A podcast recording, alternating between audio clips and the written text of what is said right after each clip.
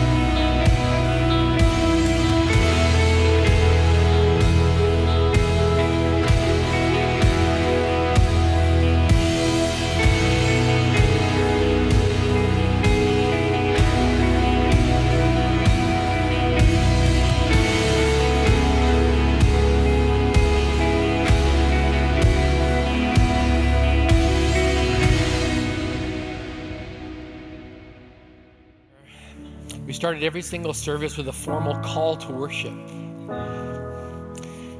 And because we're kind of going old school a little bit this weekend, I'd like to call you to worship with these words.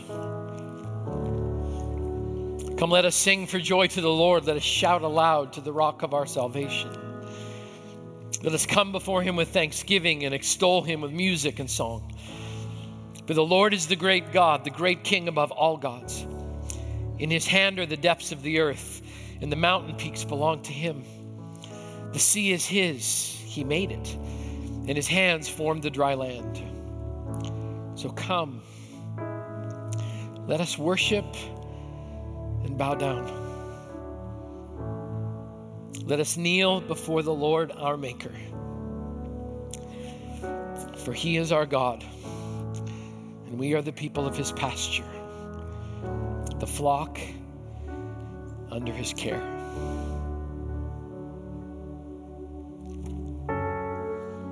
Would you pray with me this morning? God, thank you for an opportunity to stop and pause. God, the world is so busy. And to be able to come and reflect, worship, think, and change our posture.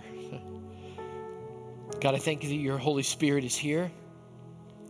I thank you that your presence is in this room. I thank you that my brothers and sisters have made the decision to come and encounter you this morning. So, God, you have our full attention.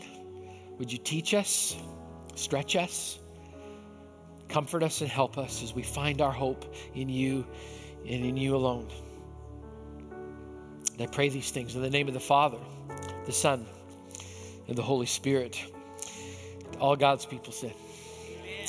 Amen. Amen. So, if I haven't met you before, my name is Grant. I'm one of the teaching pastors here. We've been doing a series on worship. And today we're going to take another step forward. And I'm going to start with this. Uh, a year ago, on my 51st birthday, which for the record was only eight months ago. Okay, so not that old yet, all right? But Uh, my kids, for my birthday, gave me a, a glass jar.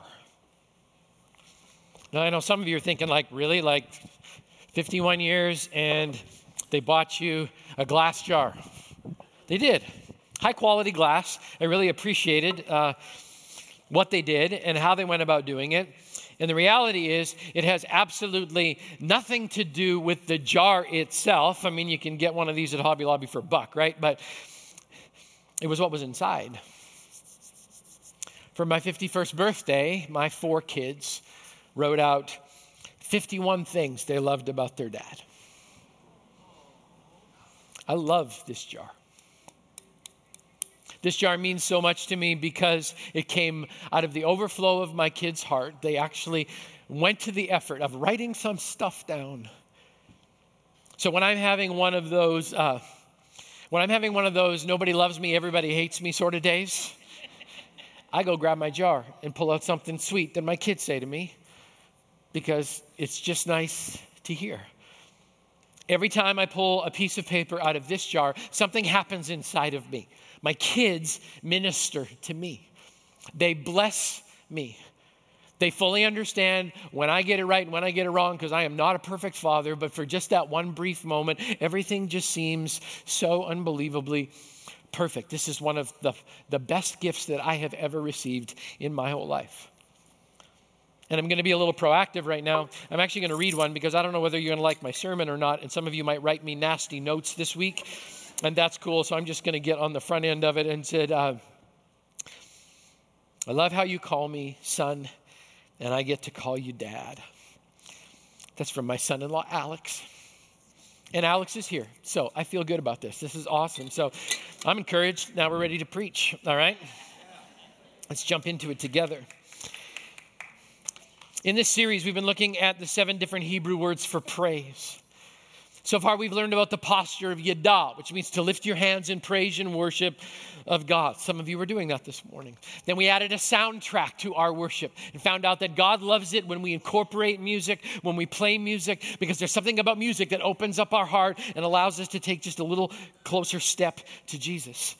Last week, some of us stepped way outside of our comfort zone and we added the shout of praise, which was halal which we get our word hallelujah from. And some of you were like, stretched. That was a big deal because we found out that there are times when God loves our, our worship to be, to be quiet and meditative and reverent. But when we are halaling, it means God wants it loud, passionate, and public. And this week we're going to go in a completely different direction.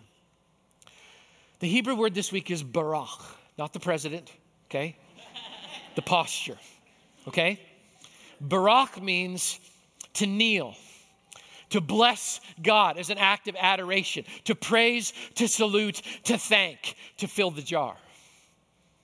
It's God's opportunity, invitation to welcome us into a moment when, out of the overflow of our heart, as our kids, as His kids, we fill the jar with adoration and praise and love. I had a Barak moment just this past week. So I've had two men in my life who have shaped me both as a person and a pastor. They would both be totally uncomfortable knowing that I'm doing this this morning. I don't care. John Havland has been my friend, my mentor, my 12 step sponsor, my conscience, my encourager, my spiritual father for all of the years that I've been here at Christ the King. I really do. I look to John as a spiritual father. He calls me Grant, my son, every time that I see him.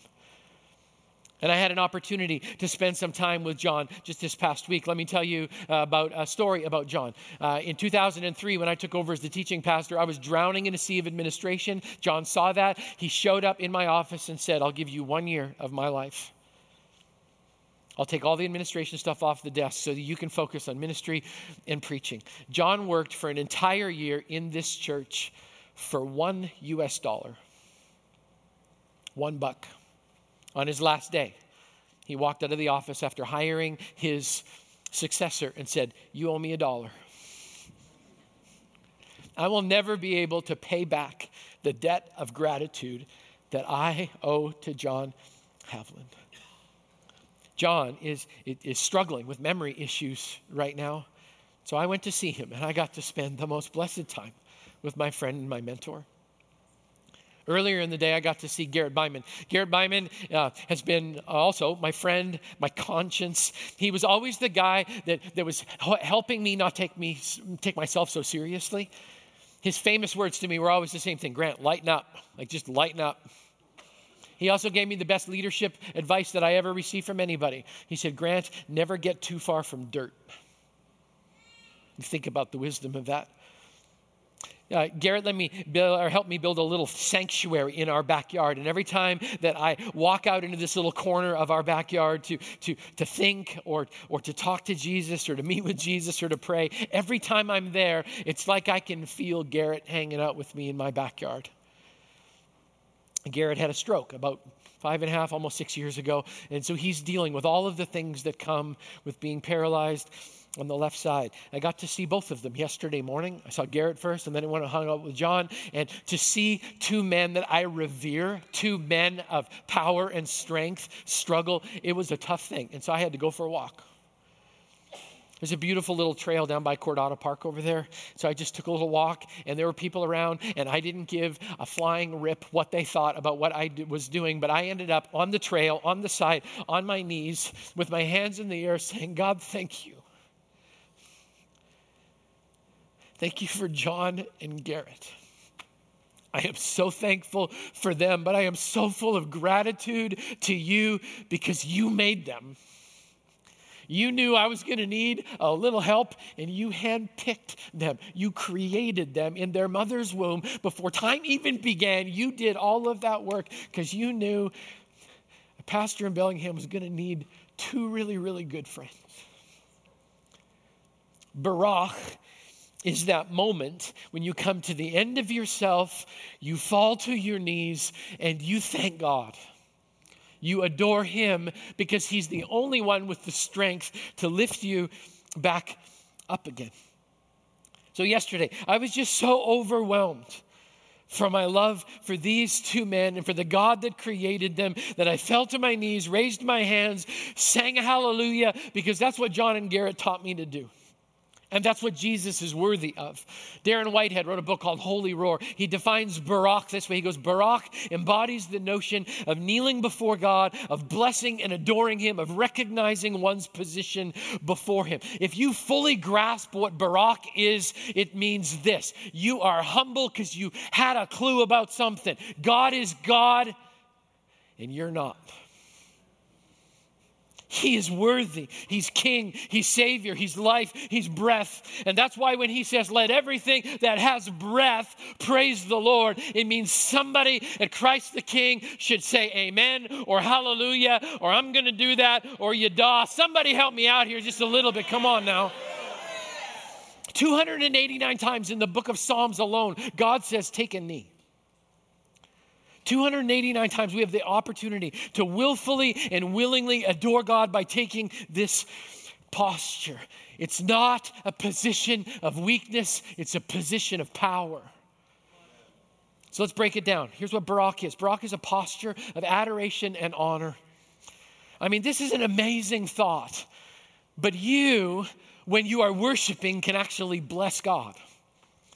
When you're worshiping, you can minister to the heart of God. God doesn't need anything from you, but as a father, when his children worship him and thank him and adore him, something happens inside of God's heart. It's the same thing that happened to me when my kids gave me a glass jar full of love. This is going to be my question all morning. What are you going to put in the jar? What do you need to put in the jar? How are you going to help us corporately together overflow the jar in God's heart today because his children get a clue that he is good and worthy and kind and loving and forgiving and altogether too wonderful for words? What are you going to put in the jar this weekend?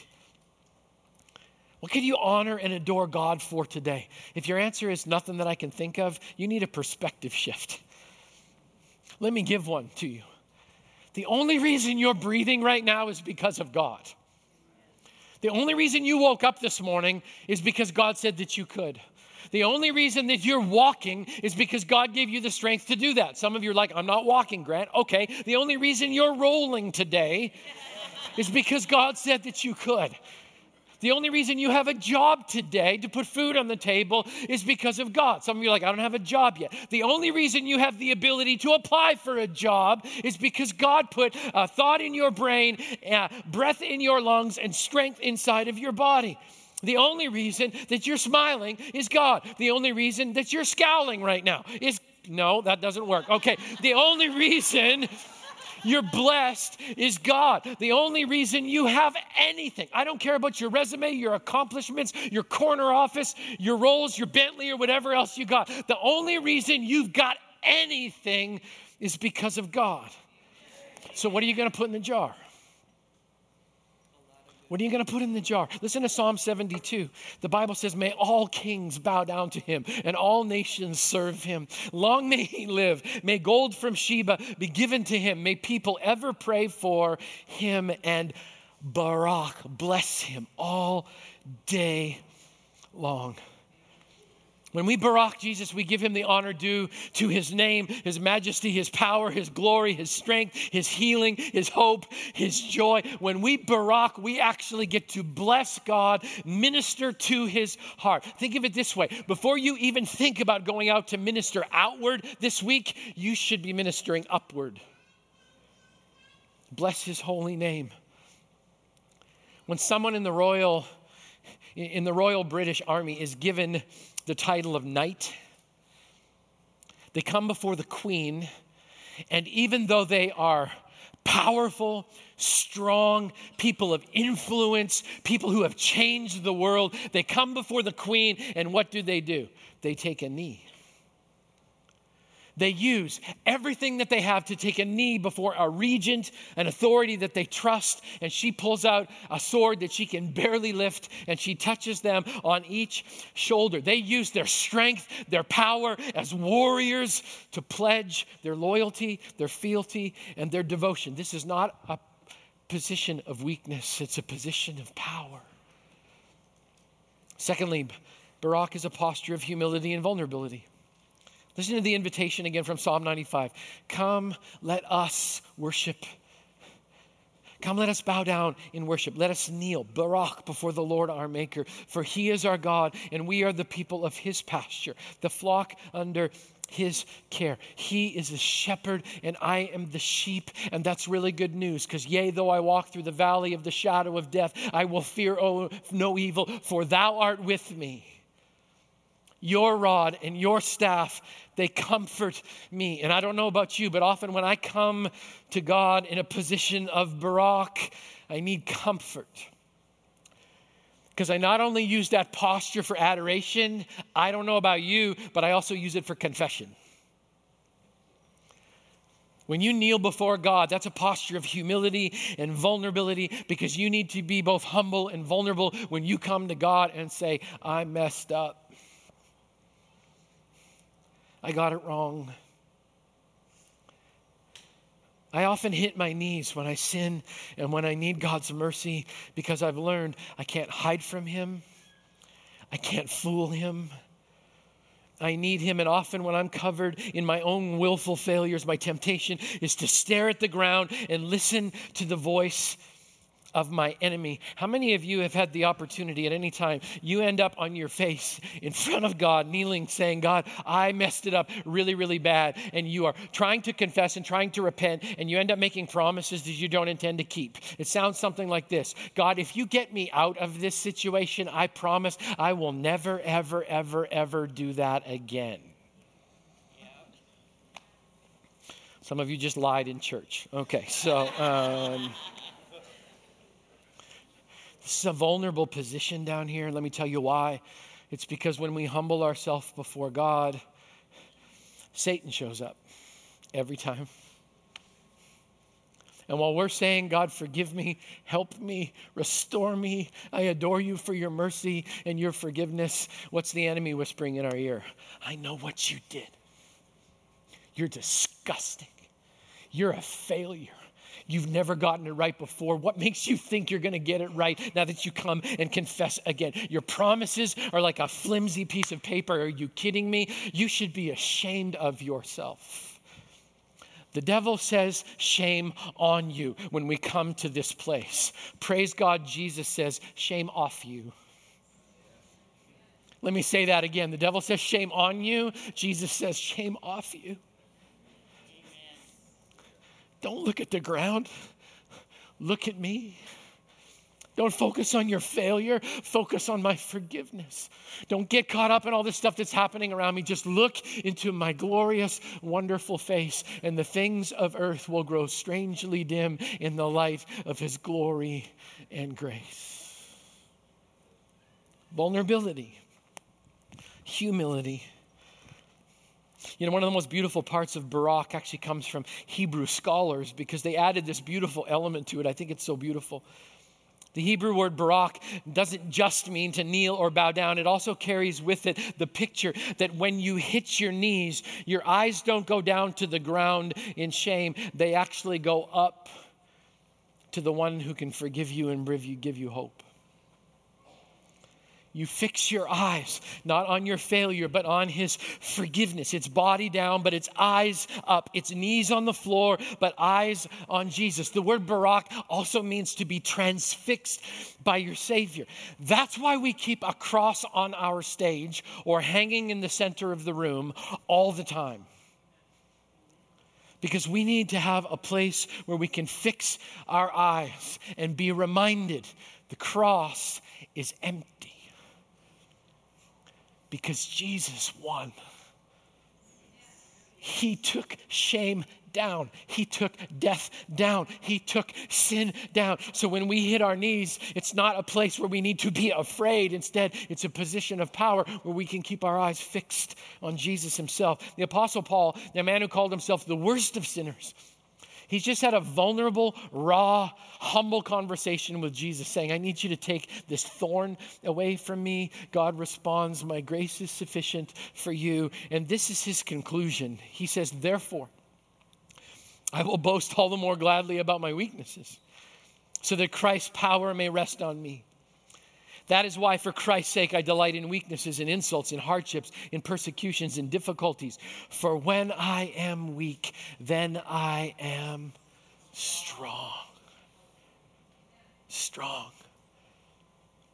I was watching the Seahawks game last week. Anybody see that hit on quarterback Paxton Lynch? I thought he was dead when he hit the ground. I mean, he got lit up, folded in half when he hit the ground, I think you could hear the stadium like, and it got real quiet. And I wasn't watching what happened specifically with the quarterback. I was more interested in what was happening around him because something happened instantaneously. The game disappeared, the score disappeared, nobody cared. All the players took off of their helmets and they did the same thing at the same time. Some of them were praying. Some of them were aligning themselves with the player on the field because they know exactly what it feels like to have that injury. Some of them were actually, I'm sure, thinking in their heart, I mean, for the love of God, get up. Get up. It's just a football game. You have a wife and kids to go home to. One of the most beautiful things about Barak is when we take this position of humility and vulnerability, and then God brings someone to, to kneel alongside of us so that you don't ever have to do it alone. It may not be a person, God will come every single time. And when we take this posture, He meets us here every single time. It's a beautiful place to be because the truth is, He's the only one that can help us get back up again. Let's keep going. Thirdly, it's a posture of gratitude. I'm not going to spend much time here because it preaches itself. Psalm 100, verse 4 Enter his gates with thanksgiving and his courts with praise. Give thanks to him and praise Barak, his name. The Bible is just simple. Thank him. Thank him. I've been thinking a lot lately about my prayer life. And I was convicted by this thought. Um, I asked myself the question when was the last time I gave myself to prayer and, and, and I didn't just put a to do list in here? Hey, God, here's all the things I need you to do. If you could get it done by Wednesday at noon, I'd appreciate that. I often, almost always, I come with, with a list I need this, I need this, I need this, I need this, and I need this. And don't get me wrong, God wants us to ask. My question is this When was the last time, as a child of God, you just showed up and filled the jar? God, thank you. Thank you for my family. Thank you for a church that loves Jesus.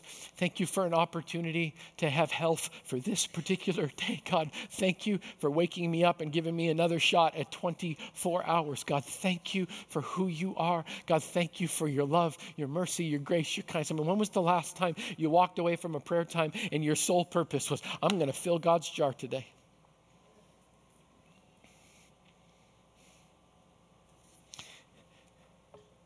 As a dad, my kids are awesome at saying two things thank you and I love you. And as a father, I'm good. That's all I need. That's all I need. Let's wrap this up together. Finally, Barak is a posture of eternal preparation. When we all get to heaven, some of these postures that seem a little unconventional for us are actually going to be normal. They're going to be like the way we do it all of the time. Okay? So here's what we're going to do I'm actually going to read to you a passage of scripture. I want to remind you something about it. This happens after Jesus removes suffering, shootings, cancer, pain, Bietti's crystalline dystrophy. I mean, all of the stuff of life that it's all gone it's all been put back into order and jesus is in the center of the room and this is what happens okay this is what we're going to have an opportunity to participate in. So if you need to, close your eyes, whatever you got to do to just enter into this moment. Let me read to you a portion of Revelation chapter 7. After this, I looked, and there before me was a great multitude that no one could count from every nation, tribe, people, and language standing before the throne and before the Lamb. Just so you know, the Lamb of God is Jesus, the spotless Lamb who gave himself as a sacrifice and, and wiped our record clean and gave us an opportunity to have a relationship with God the Father. It said they were wearing white robes and were holding palm branches in their hands. And they cried out in a loud voice Salvation belongs to our God who sits on the throne and to the Lamb. And all of the angels were standing around the throne and around the elders and the four living creatures. And they fell down on their faces before the throne and worshiped God, saying, Amen and Amen. Praise and glory and wisdom and thanks and honor and power and strength be to our God forever and ever. And all God's people said, Amen. Barak is a posture of power when you do it in God's presence. And we're going to have an opportunity to do it for eternity. So why not start now? You know, part of this series has been about shifting perspective I don't want you leaving today asking the wrong question. Here's the wrong question How was worship today? Because if you ask that question, it means you've got your eyes on all the wrong things. That means you actually think worship is whether or not Randy gets the notes right on the keyboard. It's whether or not Andy got his voice back and was able to deliver something that you actually thought was cool. It was whether or not the cello was in tune. It was whether or not the, the, the screens were too bright or, or, or, or, distracting or not distracting enough. And I mean, why are they putting nature scenes on the back of the wall, the thing anyway? I mean, I just don't understand. I mean, if you're asking the question, how was worship today? You're focused on everything that's wrong. Because when, when we ask the question, How was worship today? the truth is we've got our eyes off of Jesus and we're focused on our opinion, our preferences, our thoughts, ourselves. There's a word for worshiping ourselves, it's called idolatry. It's sin. My challenge has been can we shift the perspective? Wrong question, how was worship today? Right question, how was my worship today? Did I bring something to God's house that blessed God's heart? Did I, did I fill the jar? Did I yada, halal, zamar, and barak with everything that I had so that the cup of God's heart overflowed? Because I worship So we're going to give you an opportunity.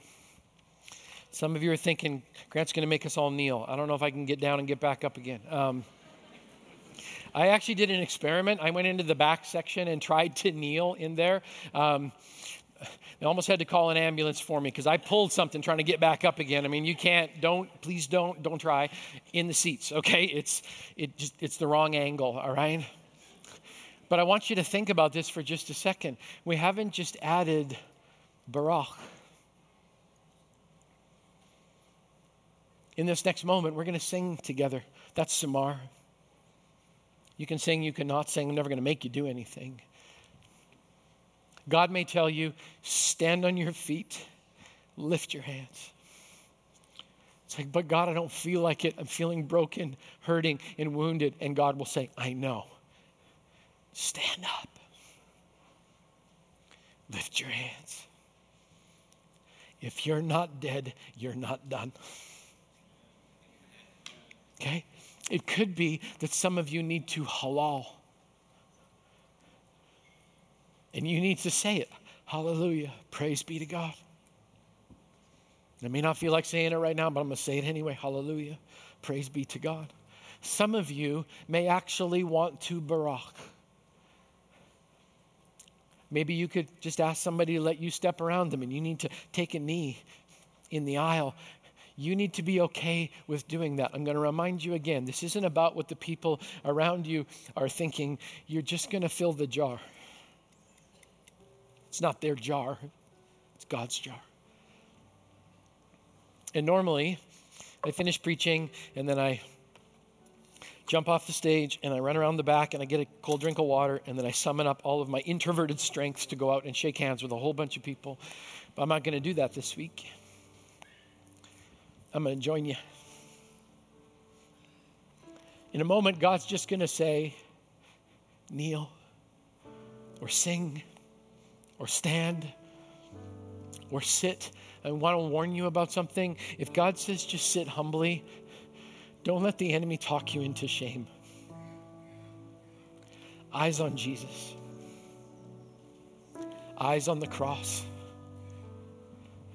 Shame off you. We're going to sing an old song, and I just want you to do whatever God tells you to do. That's it. It's whatever He tells you to do. Listen to Him. Fill the jar. We're going to turn the lights down up here so you're not focused on what I'm doing. That's not the point anyway. But would you pray with me right now? Would you pray with me as we come into this moment? Father God, we need your presence. God, we fall down, we lay our crowns at the feet of Jesus. All of our accomplishments, God, they just go to your feet, never higher than your feet. We come to worship, to adore. God, we come broken, but in your name we are whole today. Jesus, would you come into this moment? A miracle can happen now because you're here. Bless my brothers and sisters as we worship together. Thanks again for watching. We're so glad that you joined us today. Once again, we hope you'll get involved in biblical face to face community wherever you happen to be today. If you'd like more information about Christ the King Community Church, if you'd like to give online, or if you'd like to submit a prayer request, or even get connected in a small group, you can find out more about us at ctk.church.